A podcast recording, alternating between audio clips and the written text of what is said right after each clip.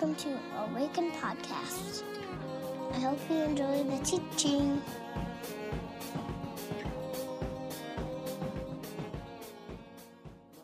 Uh, I want to invite Ken Steinbach up. Um, Ken is uh, responsible for the installation that you see here this morning and last week. So, if you would welcome Mr. Ken Steinbach. Thank you. So, Ken, tell us a little bit about what you do week to week, uh, month to month. Uh, I am an uh, artist. I teach at Bethel University, so mostly I teach uh, classes on sculpture and design and creative practices, a class in teaching people how to be creative. Awesome. How long have you been at Bethel?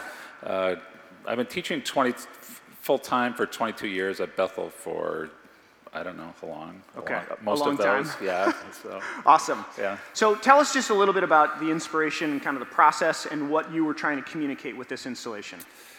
Yeah, well, I like the word responsible. That um, that was a pretty interesting choice. Yes. The guy responsible for this. Um, yeah. Well, a number of people came to me and they're like, Micah, what is going on What- here? And I'm like, what in the world? Okay, so Ken's going to be here next week. on? Who's who? Who is this guy? So tell us a little bit about it. I love the story, so share it with us. um, you know, the, the space is a really interesting space. This is a project I've been working on kind of on and off for about 16, 18 months. Uh, it's part of a, a grant that I got from the state of Minnesota Arts Board um, to kind of explore some ideas related to location and religion.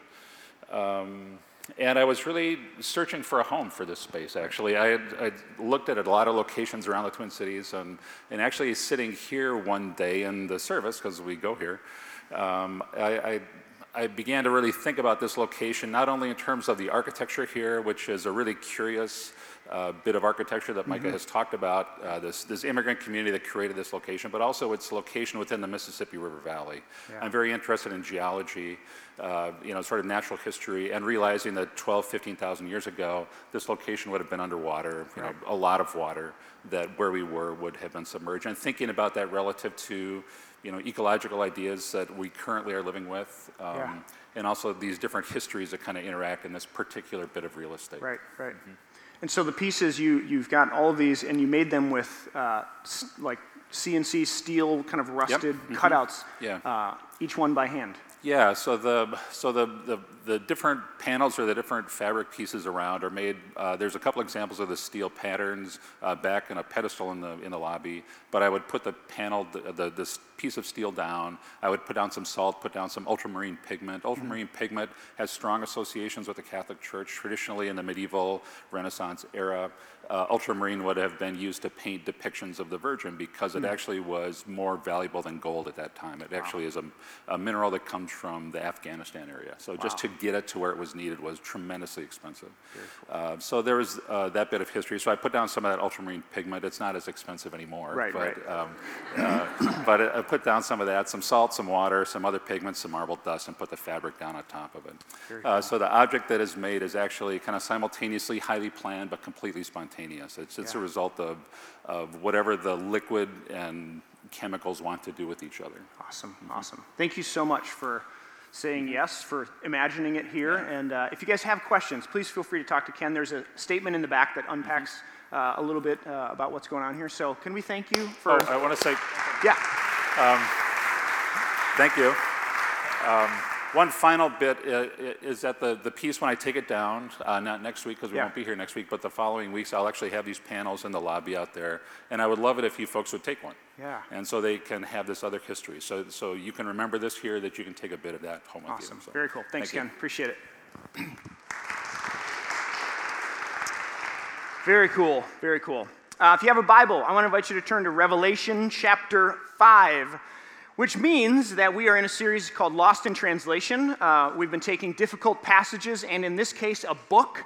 Uh, and trying to understand them a little bit more. And so we're going to be in a little mini series within Lost in Translation, a little mini series on the book of Revelation. Now, this is, uh, this is in part an attempt to atone for the sins of my past as a, as a preacher and as a teacher. Uh, I've told this story before, but when I was 22 and fresh out of college, I thought it would be a great idea with my new junior high youth group to do a series on the book of Revelation. I should have sent out a permission slip for that series. I didn't, but um, which was it was basically like a regurgitation of the Left Behind series by uh, Mr. Jenkins and LaHaye, if you know that, complete with references to Nicolae Carpathia.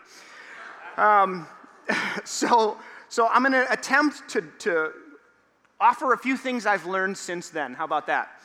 Um, when I say, this is an all play question, so shout out an answer if you have one. When I say the book of Revelation, what do you think of? Just shout out some answers. End times, I heard. Rapture. Jesus. Antichrist. Judgment. The beast, some in the back.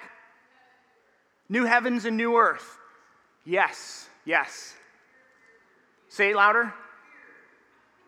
Beer. Oh, weird.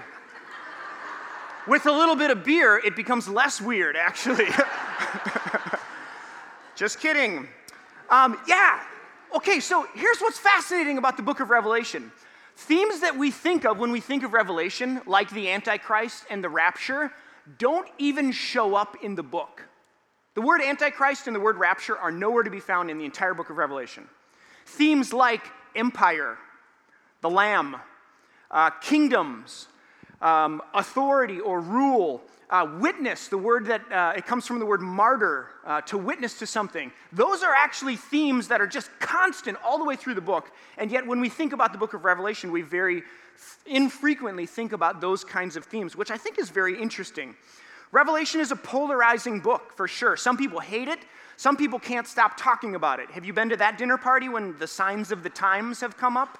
Yeah, that's an awkward one, right? It's like, man, Find the, find the, the, the uh, pickle rolls quick.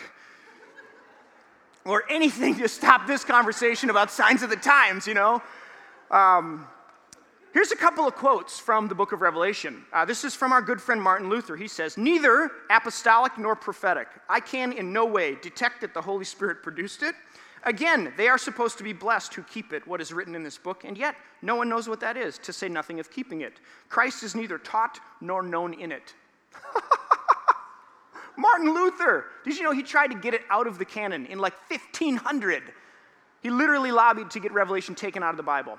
Uh, Frederick Nietzsche says the most rabid outburst of vindictiveness in all recorded history. First time I've ever quoted Nietzsche in a sermon. That's a little overboard, but it, none, nonetheless. Uh, George Bernard Shaw, the playwright, says a curious record of the visions of a drug addict. That's about right. Uh, John Dominic Crossan, who's a New Testament theologian, says a book that transforms the nonviolent resistance of the slaughtered Jesus into the violent warfare of the slaughtering Jesus. Whoa. So, this is a polarizing book for sure. And many people, um, I think it's safe to say that it's the least read book in the church. Um, nowhere in, uh, almost nowhere in the entire Common Revised Lectionary is there a reading from the book of Revelation. It's like hardly anywhere in the lectionary. And I would say it's the most misunderstood and misapplied book for sure. Um, so, for, for hopefully in this series in Lost in Translation, what I want to do is try to at least give us a chance to read the book of Revelation and get some of the things that I think it was intended for. So, I want to do two things this morning. Number one, I want to try to give us some tools as we sort of uh, walk in this over the next couple of weeks. Some tools if you, if you decide to read it yourself, some things that might be helpful. And then, two, I want to try to dispel some of the violent imagery of this book. Um, many people, including the people I quoted earlier, for good reason, come to the conclusion that Jesus and God are sort of this bloodthirsty and vengeance filled God uh, after reading a book like Revelation. Uh, one prominent pastor who writes or wrote a lot of books and spoke a lot publicly, who no longer does, said this In Revelation, Jesus is a pride fighter. Pride is the correct word. It's like the cage fighters, you know, you've seen those, like ultimate fighting. Jesus, in Revelation, Jesus is a pride fighter with a tattoo down his leg, a sword in his hand, and a commitment to make someone bleed. That is a guy I can worship. I cannot worship the hippie, diaper, halo Jesus because I cannot worship a guy I can beat up.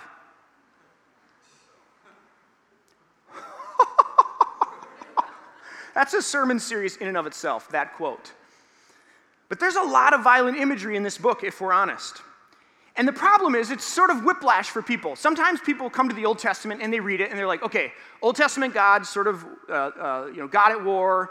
It's the Old Testament. We can sort of dismiss that because then we get Jesus and he's filled with grace and mercy and love. But then they read the book of Revelation and it's like whiplash. It's sort of, we've got this God back who's at war and filled with vengeance and a commitment to make someone bleed.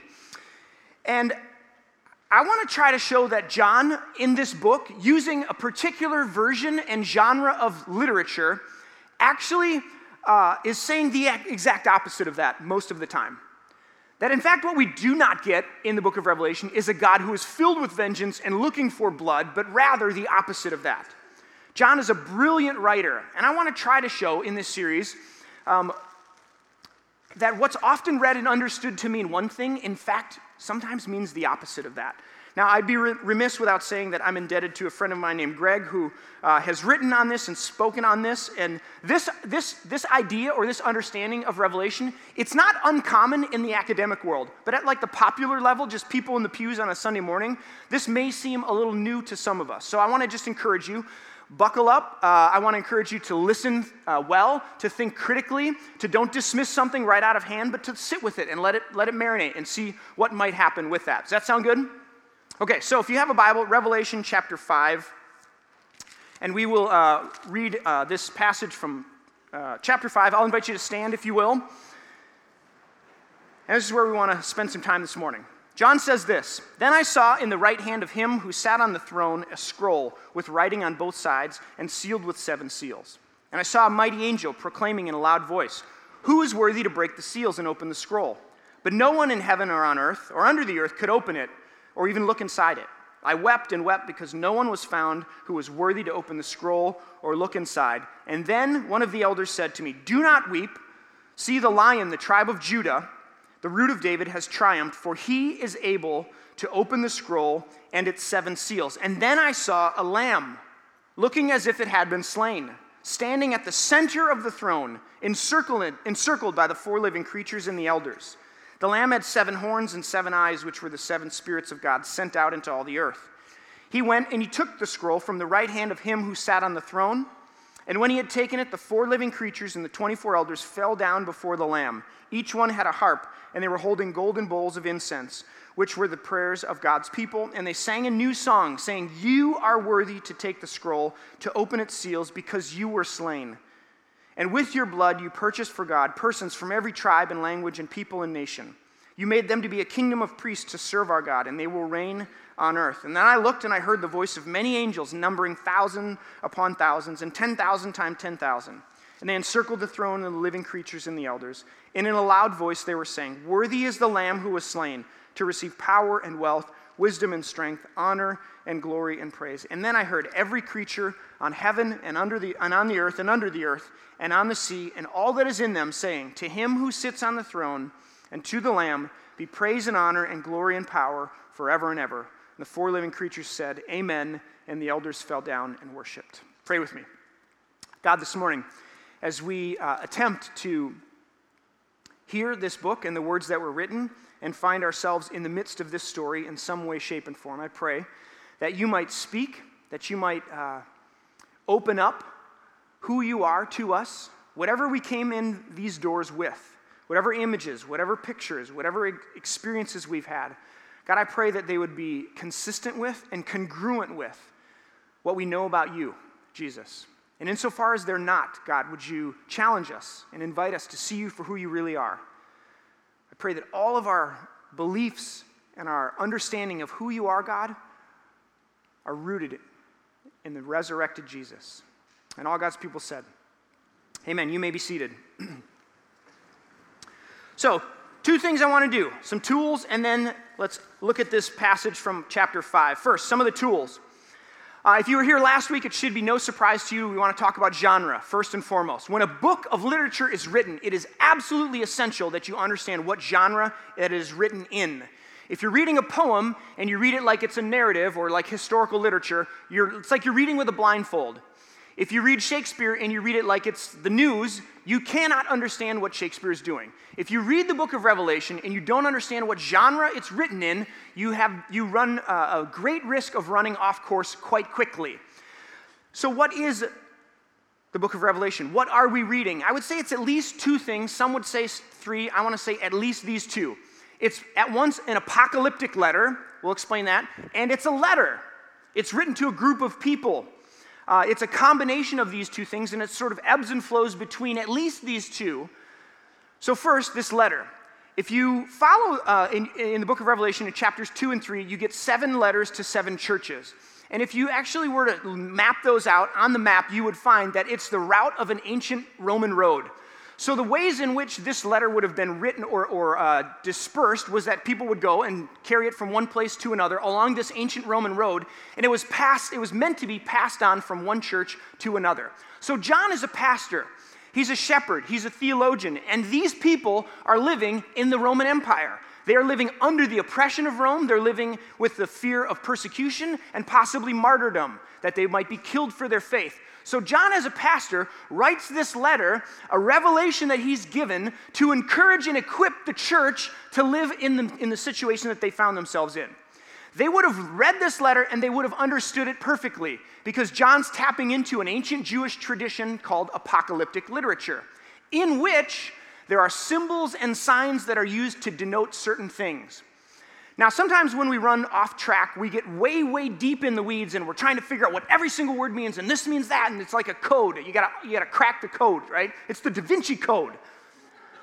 And I, I just want to encourage you as you read the book of Revelation, keep a high level view of what you're reading, right? Symbols and signs are important and they help you kind of get the, the language and the gist of what John is trying to do. But when you get really, really deep in the weeds and you're trying to decode every single word, it gets a little messy really quickly.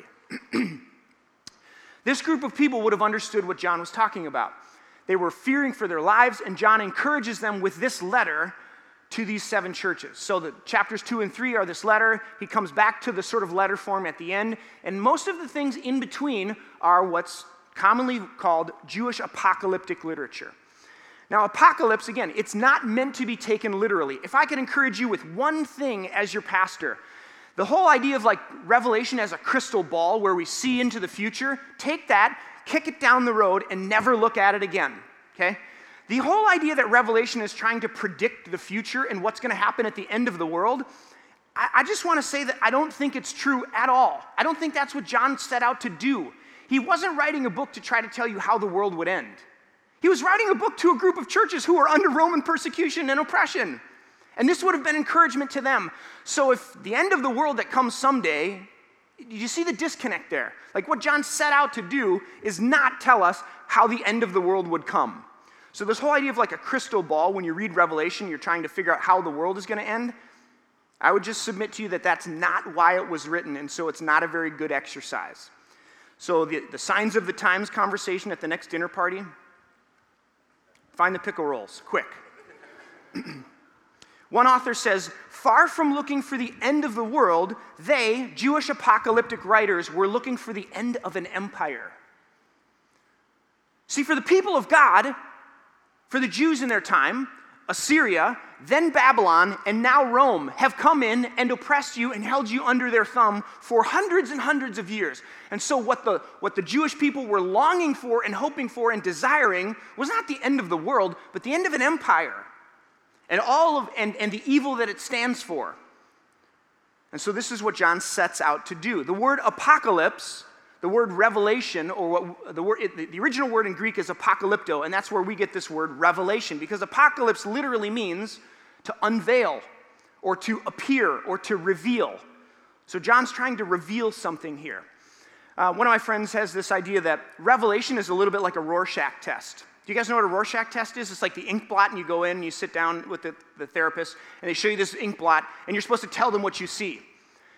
And with the Rorschach test, what's actually happening is it's, you're, you're, saying more about yourself and your own understanding of the world and yourself than, than the ink blot in and of itself. And he would argue that Revelation is a bit like an ink blot test. It's, it's telling you whatever beliefs or conclusions that you come to when you read Revelation, it tells you more about your own beliefs about God than it does Revelation itself. It sort of exposes what. So, if you believe that God is vengeful and looking for, uh, has a commitment to make somebody bleed with a tattoo down his leg and a sword coming out of his mouth and his eyes blazing fire, like that's the picture of God and that's how God executes power and judgment, then that's what you'll find. But if you know, and, you, and if you're committed to the idea that what we know about God is what we know about Jesus on the cross, then I would argue that that's what, that's what is in here and that's what John is doing. So, apocalypse and letter. What about these symbols? I, wanna, I hesitated even doing this because I don't want to send anybody down the wrong track, but I think this is helpful. So here's a couple of, uh, of, of uh, little graphs. And as you read the book of Revelation, in general, when you see colors, they often mean something, even in the ancient world as well as in Jewish apocalyptic literature. So white often means victory or purity or divinity, resurrection, sort of this heavenly idea, right? Uh, red is often the color of blood and violent power, especially in the book of Revelation. Uh, purple or scarlet is often the, the symbol for the empire or empire and evil and this sort of decadence. Uh, black and pale is often death and disaster. And then gold is often beauty and wealth and royalty, right? So when you read these colors, this idea should shape what the color is, in, is talking about, right? And then numbers. If you know anything about Jewish literature and apocalypse, a number is never just a number. It's, it's often connected to something. So here are some numbers you find in Revelation. The number four it's talking about often universality, or especially uh, in creation. So the fullness of God's creation often shows up when you see the number four. Uh, the number six is often imperfection. It's one less than the number of perfection in Jewish literature, which is seven. So it's the anti often, it's the opposite. This is where we get the idea of the Antichrist. The opposite of the Christ is the Antichrist, right? Uh, 12 and multiples of 12 are often the fullness of God's people. So in this passage we read, the 24 elders were bowing down at the throne. The fullness of God's people in the Old Testament, the fullness of God's people in the New Testament. 12 sons of Jacob, 12 apostles, the fullness of God's people. And then it's thousands upon thousands. That's essentially its, its, its original number, 12, and 12 times 12 is 144, times 1,000, times 1,000, times 1,000. You get this large number, sort of unquantifiable number this uh, beyond sort of idea, right? So those are some of the numbers and symbols when we read Revelation that are going to be helpful. Now, just a couple of themes that I think you should note as you're reading Revelation, and then we'll end with this chapter 5. The first, and I don't want to throw these out there because I think if you miss these two, and if you're too far away from them, you begin to miss the plot line. And the first is this the crucified and resurrected Messiah. If you want to know what the book is about, you need not read past the first two verses of chapter 1, where John says, The revelation of Jesus Christ, and then the end of chapter 2, who bore witness to the word of God and the testimony of Jesus. If you want to know what the book of Revelation is about, the main plot line is the crucified and resurrected Jesus. John is not trying to tell us the future, he's not trying to predict the future. He's not trying to tell us how the world will end. Some of what he's talking about for the first people who read it would have been in the future, yes, but it's not like the end of the world REM style, right? It's the end of the world as we know it. That's not what's going on here.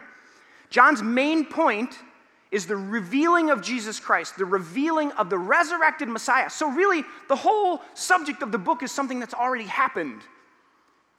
And he's fleshing that out. Here's what it looks like when the power of God is on display and the forces of evil and the empires of this world are opposed, right? So this is the first theme. I think if you if you're too far away from this, you're going to miss the plot line.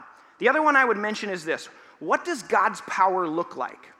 When we think about God and we're thinking about how God rules and reigns and executes power in the world, what does it look like?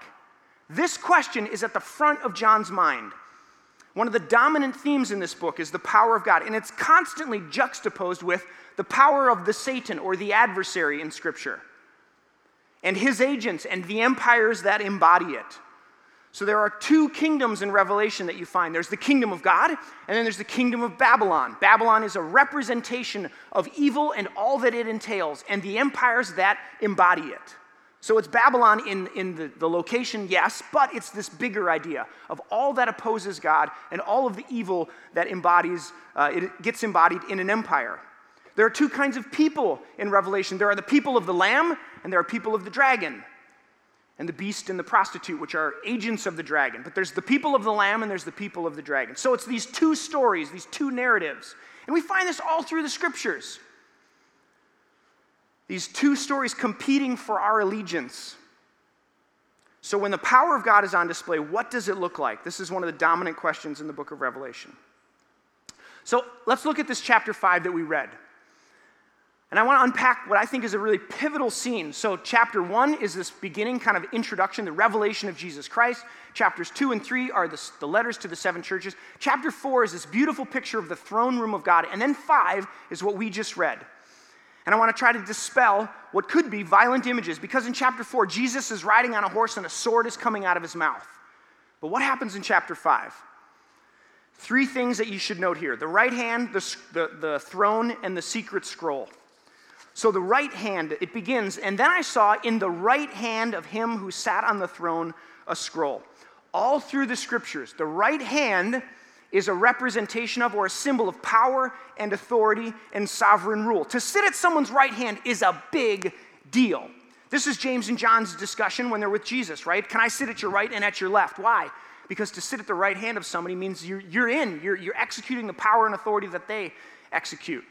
In Exodus chapter 15, it's a conversation about God's sort of uh, um, uh, uh, redemptive acts in the book of Exodus, in the, in the story of the Exodus, and they say, Your right hand, O Lord, has become glorious in power. In the book of Acts, when Stephen is stoned, the heavens open up, and he says, I see the heavens open up and the Son of Man standing at the right hand of God. So John begins with chapter 5 with the right hand, signifying power and rule and authority, right? The other day, we have a dog, the dog's name is River. now, River is a lovely little animal. She, uh, she's great. She's a great dog. The other day, we have an electric fence. Have you guys ever done that before with the electric fence all the way around the property? So she's got this little collar, and when she gets close to the electric fence, it beeps, and she sort of like backs up, you know? It's, it's actually terrible to watch. But she doesn't run away. She's a lab. So the other day, I'm laying in bed. It's like, you know, 6.30 in the morning, and I hear this bark. And I'm like, that is the bark of one river, the dog. Like children, you know, Josh was mentioning, you know, he can recognize the, the cry of his son. Uh, you can, you, you get to know the, the bark of your dog. And I'm like, that is River, and she is a long ways away, like, woo, across the park. So I'm like, oh, come on. So nobody put the collar on. So I get up, I put my clothes on, I go outside, and I come around the front, and I yell, River! And I hear her, her little uh, tags jingling, and she's running that way, and the, she was barking at the, the, the park workers. You're like, she ran that way. Well, she ran back the way she came from, which is a little hole in our fence in the back of the yard. So I run back around, making sure she doesn't go in the school. And I come into the house, and sure enough, there is River, and she is cowering behind the kitchen island with my wife on one hand and the three others on the other. Why? Because River knows the right hand in the Witham home. you know what I'm saying? In terms of ruling and reigning the canines in the house, it's right here, baby. This is the right hand of power and authority. And River the dog knows it. So she's cowering behind the kitchen island. John says the right hand, what is being signified with the right? It's power, it's the rule and reign, the authority of who? Who are we talking about? Who's on the throne? So, in the right hand of him who is on the throne. And, it, and of course, if you're following the story in the scriptures, it's not hard to say that this is God the Father the one who is and will be forevermore, the one that Jesus is standing at the right hand of in, in Stephen's vision. So, John opens this chapter with the vision of the rule and reign and authority, not of an earthly king, not of somebody else in political power, but rather the maker of heaven and earth, the first person of the Trinity. This is the right hand of whom sits on the throne. And then there's this scroll. Have you guys ever seen like uh, uh, Robin Hood or Game of Thrones or any of those like old fashioned medieval shows, when you have a scroll, it's a declaration from the king, right? And it's often sealed with wax and the seal of the king on the front of it. And then it's sent out to the empire, and the people know who receive it. If the seal is broken, then somebody read it on the way and they're to be, you know, taken out. So when a scroll shows up, it's a declaration of the king. So, what do we have here in chapter 5? We have the right hand, the rule, the power, the sovereign authority of who? The one who sits on the throne, and what's in, and then it's secret. It's, it's in this scroll that's been sealed seven times, like completely sealed, as it were. And so John's like, he weeps. He says, Who can open it? Who can tell us? Or what does the power of God look like? What's the rule and reign of God look like? It's bound up in the scroll, and no one can know. Then, of course, the, the elder says, Oh, John, but wait, but wait. Good news, good news, friend. There's one who can open it, the lion from the tribe of Judah. And so John's there in the throne room. He sees the right hand of the one on the throne and the, the scroll that cannot be opened. But wait, the lion of the tribe of Judah can open it. And so John, it says, the text says, John looks and he saw, but what does he see? And this is where John takes an image and totally subverts it. You see, when we think about power and authority and kingdoms and ruling, we think of top down, right? by the sword and by bullets and bombs and guns. This is how power is executed in the world. And who is worthy to open the scroll? Who is consistent with the rule and reign and power and authority of the one who sits on the throne, of which the declaration is in the seal? Who can open it? And what does John see? The opposite a slain little lamb. The last thing that you would ever imagine to be the one who can open the scroll that tells us about the rule and the reign and the power and the authority of God and what it looks like when it's on display. It's not a roaring lion that hunts down its prey and devours it. No, it's a slain little lamb. Jesus, the only person or thing that is worthy to open the scroll, the one who has the integrity to open the scroll is the slain little lamb because Jesus executed God's power in a way that's consistent with the heart of God. That's why he's the one that can open the scroll. Because Jesus' death and resurrection is consistent with the heart of God and the rule and reign and the power of God. So when God's power is on display, when God flexes God's omnipotent muscles in the world, it does not look like a pride fighter with a tattoo down his leg. We're looking for a commitment to make somebody bleed. There isn't anything that's further from the power and the rule and the reign of God. It does not look like bullets and bombs and guns and war. It does not look like politics and presidents. It does not look like coercive top down power. It does not look like manipulation and finagling. No, the power and the rule and the reign of God, when it is on full display, looks like sacrifice. It looks like a slain little lamb. It always looks like Calvary. This is not a book about the future. It's not a book about how the world will end. No, it is a book about the victory of the slain little lamb and what God's power looks like when it is on full display. God is, John's John's God is not a bloodthirsty warrior. In fact, the opposite. Because the lamb metaphor runs all the way through the end of the book. Constantly, John's coming back to when God's rule and reign is on display, it looks like this self sacrificial love, prayer for your enemies, turning the other cheek. So, the Jesus of the Gospels actually is consistent with the Jesus of the book of Revelation, I would submit to you. We don't have two different gods here. We don't have a case of schizophrenia going on.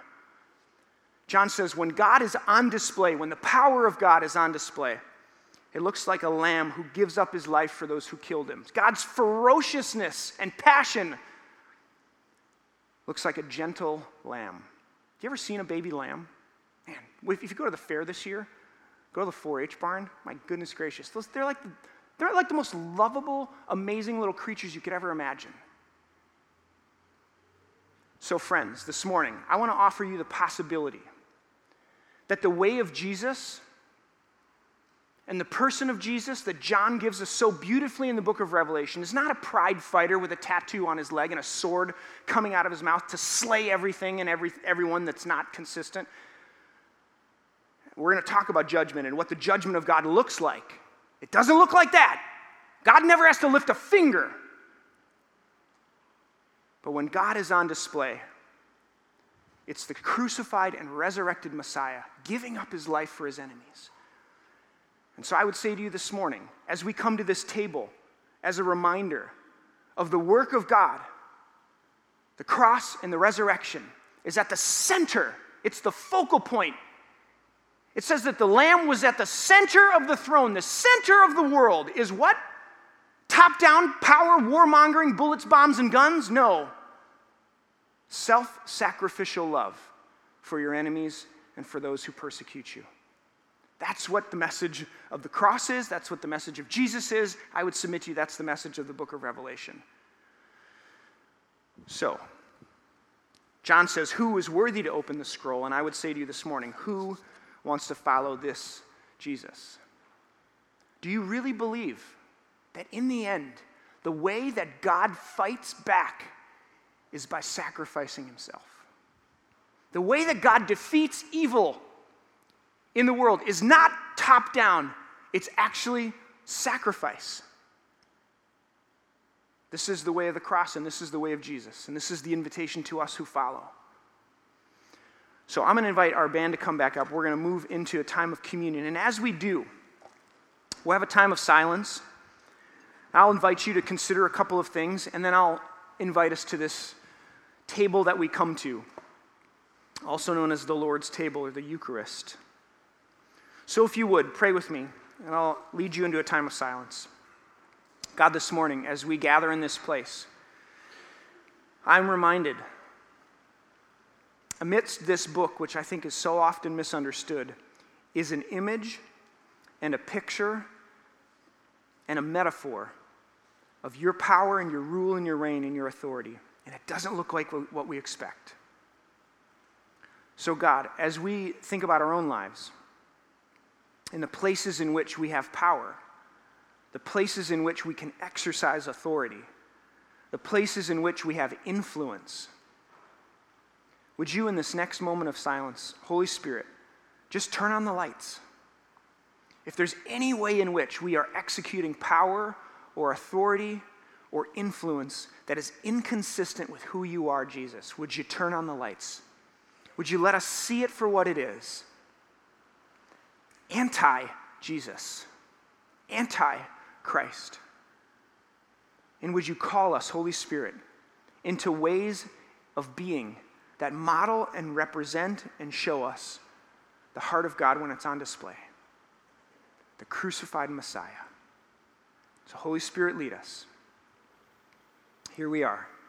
Speak to us now, I pray.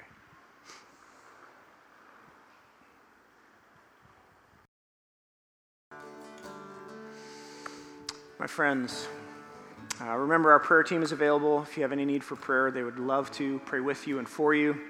Uh, receive this benediction as you go today.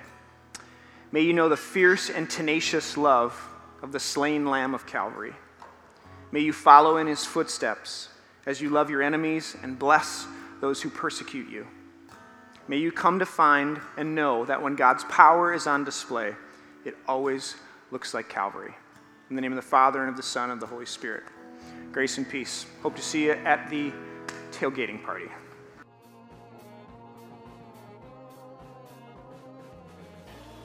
Find us online at www.awakencommunity.com or on Facebook at www.facebook.com backslash awaken community or on Twitter at Awaken Community. See you next time. Yes.